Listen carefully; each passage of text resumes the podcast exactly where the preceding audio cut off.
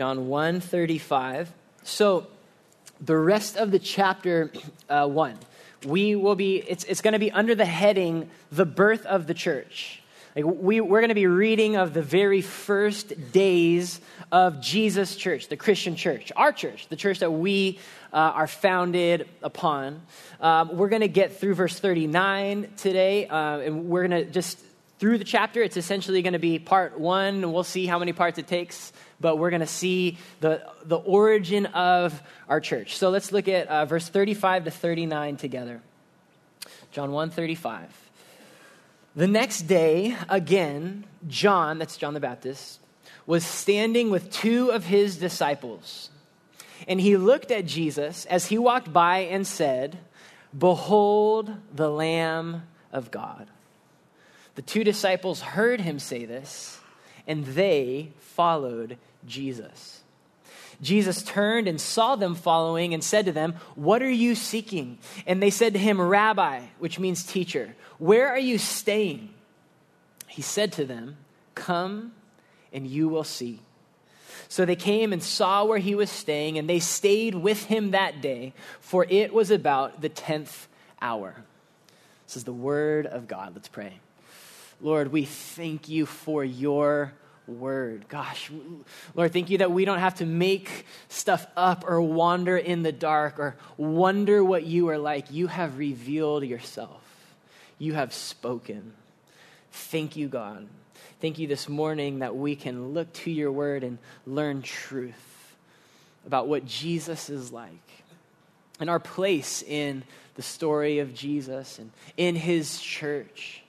And Lord, I thank you for the power that you have placed in your word, that it's through your word that we are saved. Lord, would you save some this morning? Would you call new disciples this morning? I thank you that in your word we see the glorious one, Jesus. Would you show us Jesus? Would you, Lord, lead us in righteousness? Would you lead us in truth? Would you speak now? We even say humbly, Lord, would you correct us where we're off in our living or in our thinking? Would you um, lead us together, Jesus, as our chief shepherd through your word? And it's in Jesus' name. Amen. Well, as Tyler was uh, just saying, we're in a unique season as a church. This is unique. Uh, God has brought us into this time of transition. And together we are all feeling that and trying to discern, you know, Lord, what, who have you called us to be as a church? And um, what are we called to do? And, you know, our elders are getting a way to discern the will of God moving forward. And, you know, in a season like the one we're in, inevitably there are many ideas uh, and opinions and books and past church experiences that we're all drawing from, right? And that's, that's good. That's, that's good and that's wise. But you guys, there's one place that we all must turn to in this season. It's to the Word of God. You know, this church is God's church. And God has already revealed the most important truths and instructions that we need to know who we are as a church and what we are to endeavor to do. This is no human institution or organization. If we are to be a faithful biblical church, if we are to be a church that is founded by Jesus, then we recognize we actually were founded 2,000 years ago. We were, we were founded as Jesus began to build his church. We, Reality Carpinteria, are being built by Jesus on the foundation of Jesus and his apostles' teaching. That's the foundation of every church. And by God's great grace and wisdom, listen, every generation and every congregation is not called to like refigure it out. The message and the methods are clearly given to us by Jesus in his word. And your job and my job and the elder's job and everyone in between is to just be faithful to hear what Jesus has said, what the apostles has said, and then obey.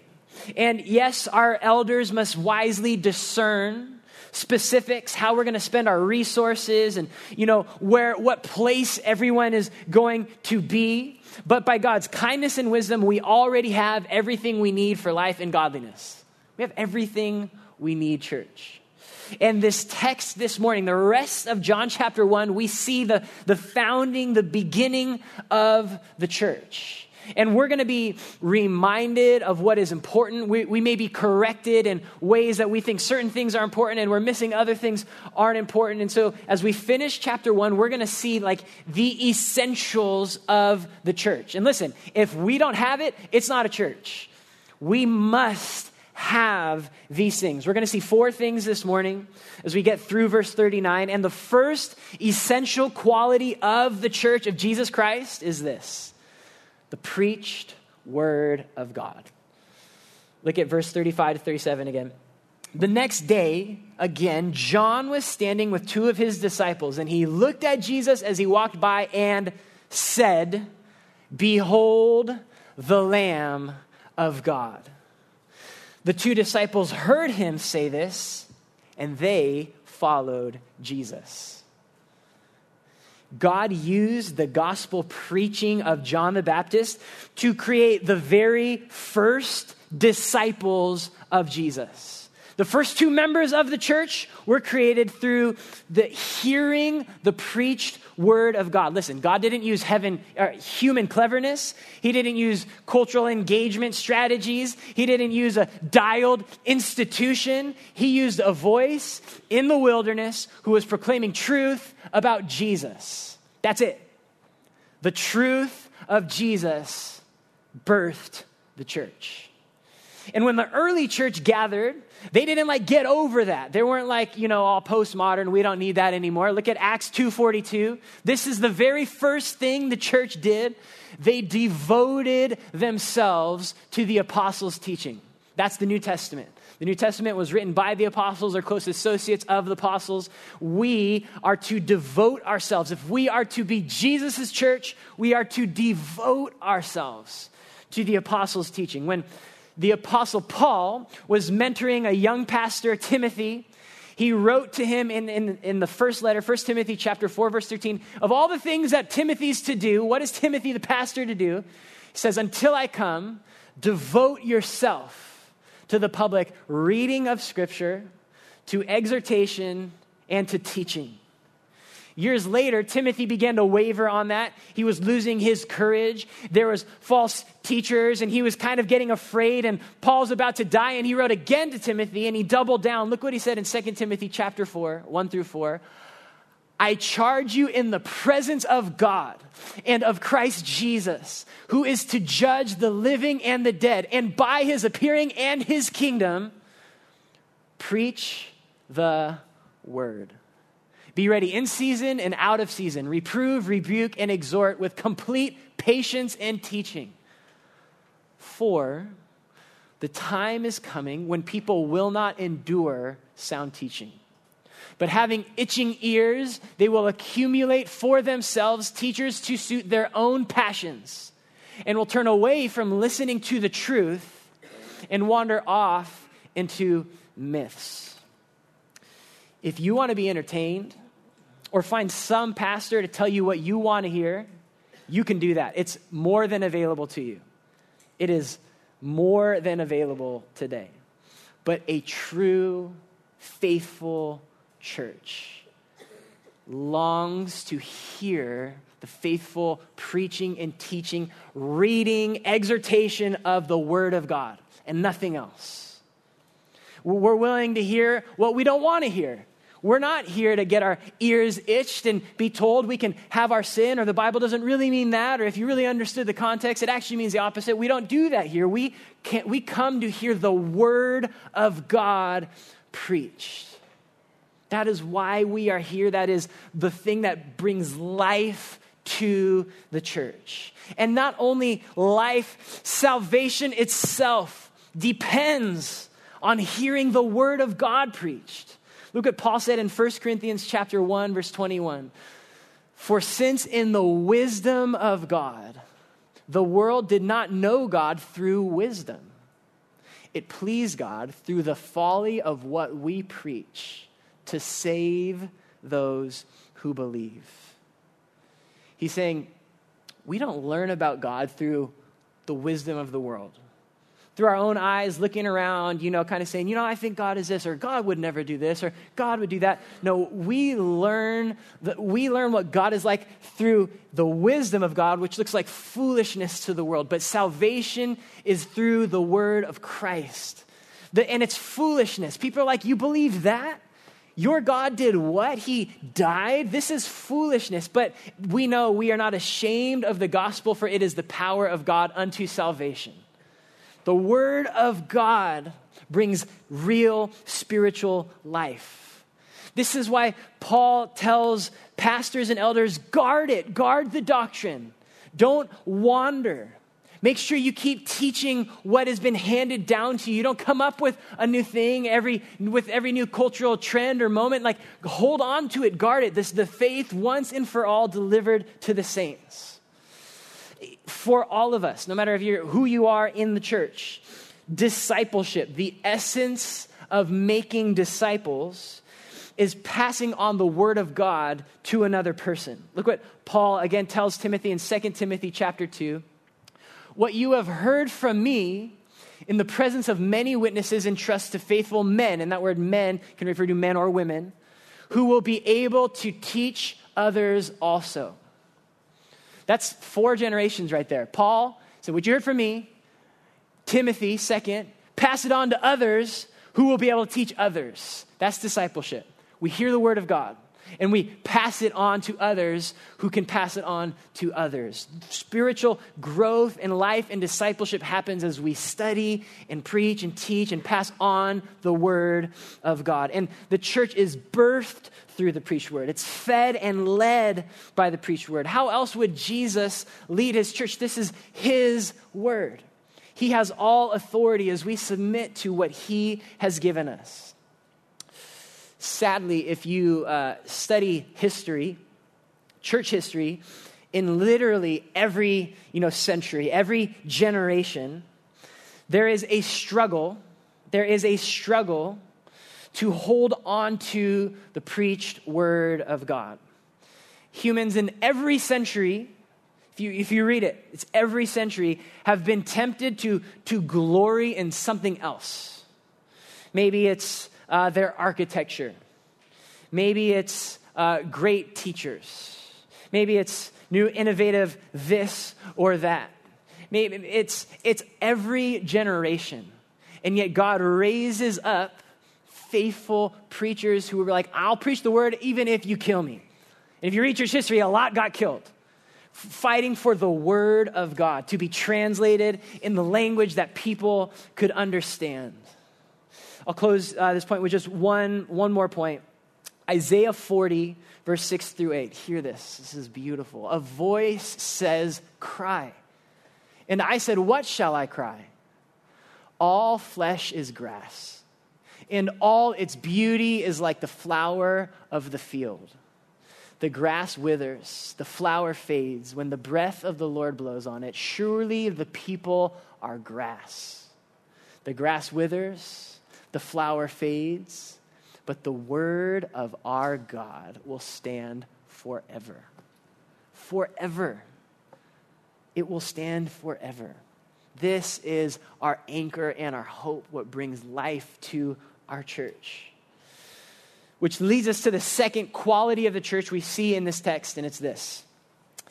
We see in Jesus' church there are self effacing, sacrificial leaders. First, look at, look at John the Baptist. Let's read this again, verse 35. The next day, John was standing with two of his disciples, and he looked at Jesus as he walked by and said, Behold the Lamb of God. The two disciples heard him say this, and they followed Jesus. You know what that means? That means John lost his disciples. That means John lost some influence. He lost a little bit of maybe popularity or power. He was losing his. Think of this John's whole life was, and his whole ministry was building to the moment when Jesus would arrive. That's his whole life and his whole ministry. And now Jesus shows up, and and John is simply saying, Do you know what? Look at Jesus. Don't look at me. look at Jesus. Don't look at my ministry or my spiritual insight or my movement or my gifts or my personality or my position. Look at Jesus. And the success, think of this, this is crazy. The success of John the Baptist's ministry was that he would lose his ministry. The success of his ministry is that he would lose everything he's worked for. That people would leave him and follow Jesus. Spiritual success for John the Baptist was to draw attention away from himself, that people would look onto Jesus. And do you know what John said?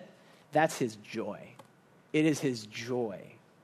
To, to he says, you know what? When the bridegroom comes, and the husband about to get married comes, it's the joy of the best man that everyone's just looking at him. It's that is why he exists. It's his joy to give attention away and onto Jesus. And you know what? That is a picture of true spiritual leadership. Cross shaped leadership, ego crucifying leadership. There is nothing further from Christ like leadership than like grabbing for myself. And we actually notice this. We probably we don't notice it, but there's another way we see this here. There's two disciples, right? There's two disciples who heard John preach and left. And in verse 40, we learn one of them was Andrew. And we never learn explicitly who this other disciple is. But this other disciple um, we'll put it this way this story has a lot of detail to it, down to the hour, what hour it was, and where they went, and what time it was. And church historians and commentators are almost certain this other disciple was the author of the book of John himself. He was there. And in fact, John never once names himself in his own gospel never once even writes his own name. John, who wrote this book, was willing to write his name out of the story so that our attention would be on Jesus. That's incredible. That is unbelievable spiritual leadership. That is like, hey, look at Jesus. And I just want to challenge all of us. If, if you want to lead in Jesus' church in any way, shape, or form, your goal must be to get, give glory to Jesus and get attention away from yourself. I, even as we were singing uh, that song about the elders before the throne in heaven, these guys were seated on thrones in heaven and they had crowns on. And what did they do? They just got on their knees, they took off their crowns, and they cast them at the feet of Jesus. That's incredible. And our leader, Jesus, left his throne, came as a human being, washed feet, and served people, and ended his life hanging naked on a cross for sinners like you and me. That is spiritual leadership. That is what the church is to be marked by. Now, the next essential quality in Jesus' church is this a proper understanding of who Jesus is. A proper understanding of who Jesus is. In these, the rest of chapter one, uh, Jesus is named or referred to 19 times. His name is mentioned 10 times. He's called the Lamb of God. He's called the Rabbi and Teacher. He's called Messiah and Christ. He's called Him who Moses and the prophets wrote. He's called Jesus of Nazareth, son of Joseph. He's called the Son of God. He's called the Son of Man. He's called the King of Israel. That's just the rest of chapter one. And what John, the author, is doing is making sure our attention is on Jesus and it's, it's, it's, we're thinking rightly and clearly about Jesus. Well, listen, I can already tell this is like, oh, this is like a doctrinal point, you know, like let's just wait for the next practical point here. But listen, in our day of tolerance and relativism, it, it sounds silly. Like, do you really need to split hairs over the precise, you know, doctrine of who Jesus is? Do we really need to like get down to the nitty gritty? Can it be enough to just say, yeah, I'm good with Jesus? I follow Jesus. You know, I'm good. I love Jesus. I worship Jesus. Isn't it enough to just say that? Um, think of this Jehovah's Witnesses and Mormons agree salvation is found in Jesus. Does it really matter if they're, they're you know, maybe off on a few minor details? You know, the Roman Catholic Church agrees that Jesus contributes to salvation. Do we need to split hairs over that? Uh, ancient Gnostics and modern New Age still agrees that, you know, there's saving knowledge in Jesus. You know, is it really that far of a stretch that, you know, yeah, Muslims and Jews don't recognize everything we do about Jesus, but they at least recognize he's a prophet? Or is the, you know, people may ask, is the Bible really all that dogmatic about the, the need to personally know the name Jesus and personally cling to him by faith? You know, maybe in eternity God will give us a second chance. Or maybe they're already saved by Jesus and they don't even know it. All of those ideas are being taught today by so called Christian teachers and authors and podcasts and colleges. Those ideas. You will hear them taught. And John, the apostle, as he lists all these identities of Jesus, all these names and titles and roles, he is showing us we have, the church of Jesus Christ has to get the person of Jesus clear. It matters. It matters what we say about Jesus. It matters what we think about Jesus. It matters what names we give to him. And, in just these four verses, there are four names or titles of Jesus that we're going to look at. We'll look at more as we finish chapter one, but there are four names or titles in these verses. And the first is simply this His name is Jesus. He has an identity. His name matters, right? Did, uh, in school, any of you have like unique names and you got your name mispronounced? And you're like, hey, that's not my name. Like for me, it's not, I'm not Bew, I'm Beau. It matters. You get my name right. Listen, Jesus Christ has an actual personal name. He is not who we make him to be.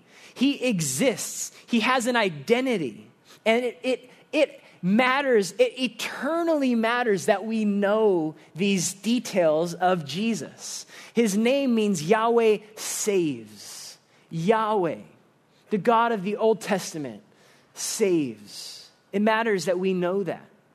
It matters that we know that this was a real Jewish man who walked around Israel 2,000 years ago. It matters that we know his mother was the Virgin Mary and was born of a virgin. Do you know why that matters? Because that means he's more than just a human.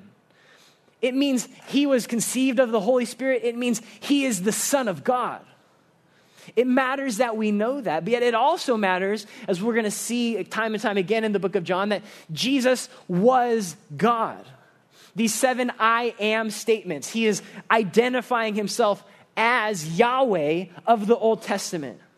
And, and if if, if all we get right is Jesus is fully God and fully man, it would dismantle every one of those other false statements we have already read. That matters. It really matters that we know who Jesus is because you don't have a saving Jesus apart from the Jesus revealed in Scripture. You don't have a saving gospel apart from a fully human and a fully divine Jesus. You simply don't.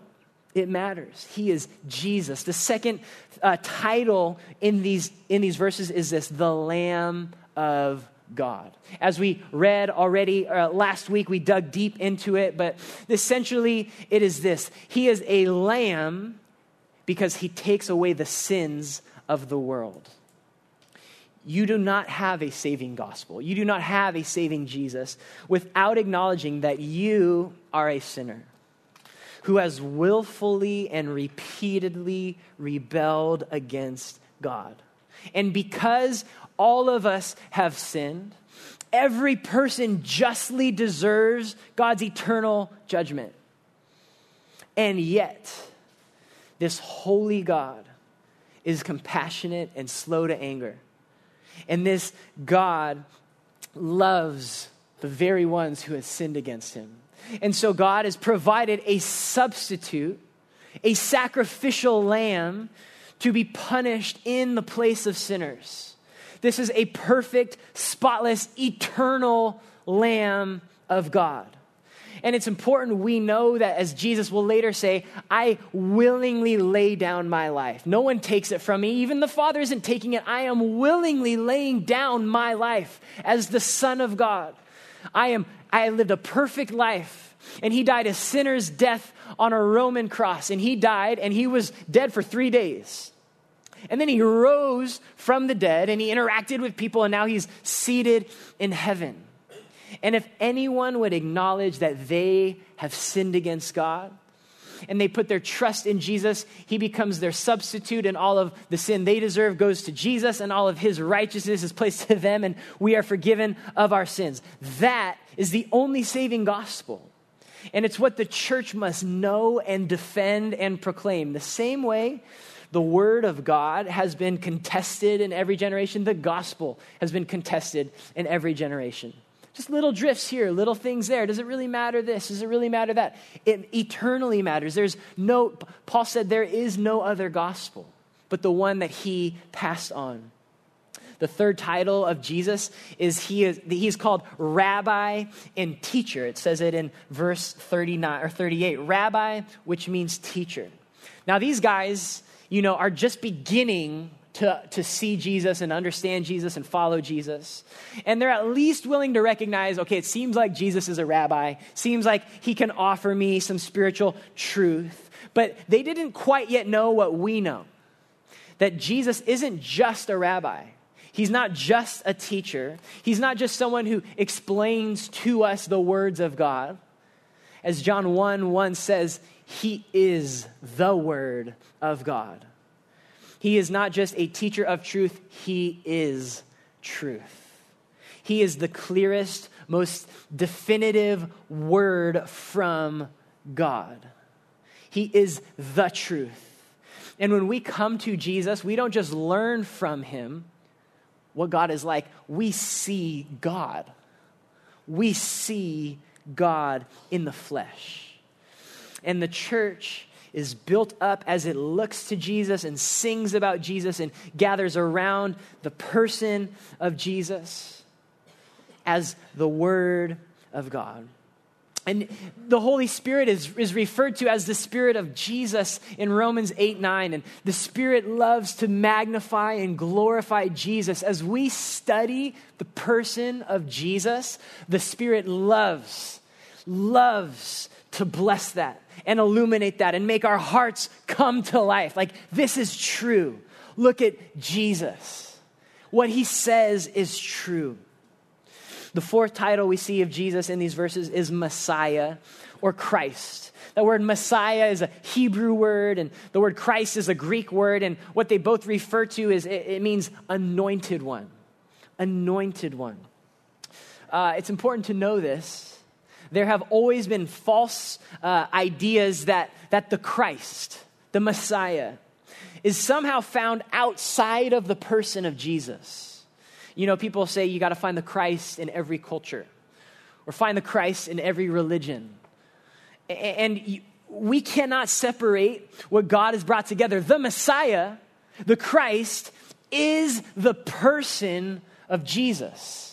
That is the only Messiah, the only anointed, saving one. There is no other Christ. There is no other name by which people can be saved but knowing and clinging to the person of Jesus Christ.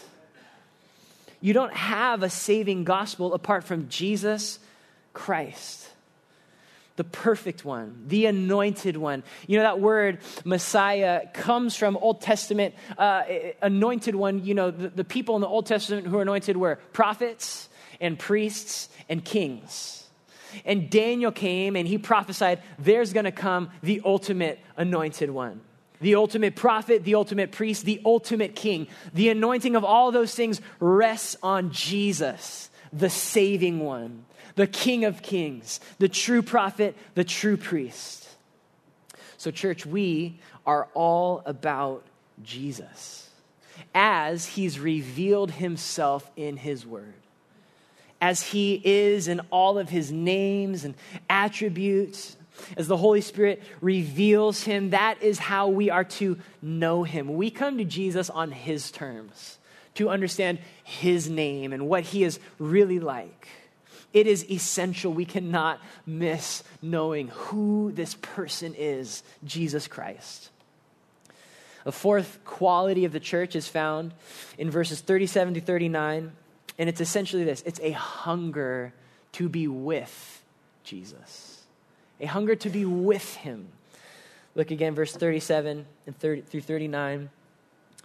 The two disciples heard him say this, and they followed Jesus. Jesus turned and saw them following and said, What are you seeking? And they said, Rabbi, which means teacher, where are you staying? He said to them, Come and you will see. So they came and saw where he was staying, and they stayed with him that day, for it was about the 10th hour. As these two guys hear the word of God preached by a humble man of God, and as they heard truth about the true Jesus, do you know what they did? They, they just longed to be with him. They longed to know him personally. Not just information, not just logging some info, info on the Messiah. They longed to be with him, to commune with him, to ask him, Where are you staying? His abode, to abide with Jesus, to seek the presence of Jesus. Look, it begins in verse 37 as it says, They followed him. Uh, I just learned this this week. When it says they followed him, it's, it's likely this, this story is likely speaking to their initial salvation. Their initial salvation. But we know that it wasn't until later, as they, they went back to their professions, that they were called to become disciples full time. Like they left their nets, they left everything, and they followed him. We see them fishing and kind of doing their jobs. They were saved, but later, Jesus calls them to follow him full time. And then, even later, they become apostles. They're appointed as the 12 apostles. But this here is the beginning. It's the initial, like, hearing of Jesus. And I want to follow, I want to learn more of who is this man. And, and so, this is, this is so profound, though. So, the first church ever built was not built through, this is so significant a church program or a desire to have their physical needs met or not built because of good music or not built because of this organization was just so you know like impressive. They they were not built because they heard a feel good message. They just wanted to be with jesus. They heard the truth about jesus and and the spirit of god drew them and they thought i just want to be with him. At that that is how the church is built hearing the word of God, seeing Jesus for who he really is, and the Spirit just creates this longing, this hunger to be with him. And the church is all of us together coming together to be with Jesus. That is how the church is formed. And that is what should mark the church this hunger to be with the person of Jesus. And so in verse 38, Jesus turns to them and he asks them, What are you seeking? What are you seeking? And this is beautiful. Jesus initiates the conversation, he sees them. And he asks them, What are you seeking? This is like Jeremiah 29, verses 12 through 13. Look at this promise from God. Then you will call upon me and come and pray to me, and I will hear you. You will seek me and find me when you seek me with all your heart. If you seek out Jesus the way these two men did, you will find him. You will find him. And so they ask him in verse 38 Rabbi, where are you staying? Like, can we be with you? Can we go where you're staying? It was about four o'clock in the afternoon, the 10th hour, and they're recognizing, okay, the sun's going down. And they don't say, Can we have a quick conversation? They're like, Can we go be with you? And so they do. They go and they stay with Jesus. They, they got a glimpse of Jesus from afar, but they, they're not content with the little they know about Jesus. I want to ask you does that mark your heart and your relationship with Jesus? Yeah, I know some things about Jesus, but I'm just not content. I need to know him more. I long to be with him, to spend time with him, to go be with him. And do you know what Jesus says to them in verse 39? Come, come, and you will see. You will see. Uh, the pastor, John Calvin, said of these words This kind and gracious invitation, which was once made for two persons, now belongs to all. Jesus says the same thing to you. You want to come? Come, and you will see. Hear Jesus right now say to you, Come, and you will see. If you've never come to him, come, and you will see. If you know just a little bit about him, come, and you will see. If you have been walking with him for 50 years, come, and you will see. Because as we, as we read the Gospel of John, and this is how Jesus ends the chapter, he says, You haven't seen, you haven't seen the, the you've got just a tiny taste of who I am. The more you come to Jesus, the more you come to look at Jesus, hear me, it only gets better. It only gets better. He only gets bigger and more glorious and more interesting and more satisfying.